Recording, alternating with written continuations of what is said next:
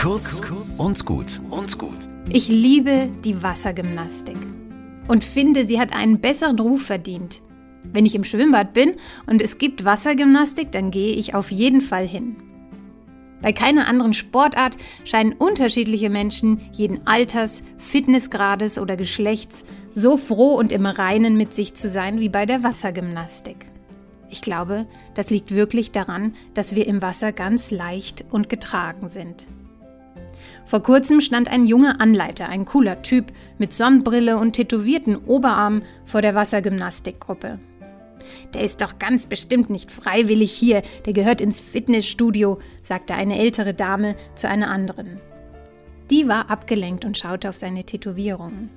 Aber er machte die Gymnastikübung mit der Genauigkeit einer Ballerina vor und war sich für nichts zu schade.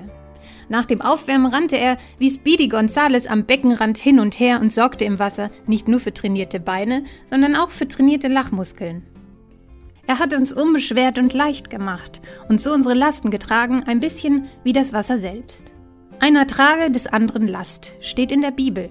So kann man göttliche Weisheiten auch im Schwimmbad finden. Pfarrerin Sabrina Arras, Evangelische Kirche Nürnberg. Kurz und gut. Jeden Tag eine neue Folge. Am besten, ihr abonniert uns.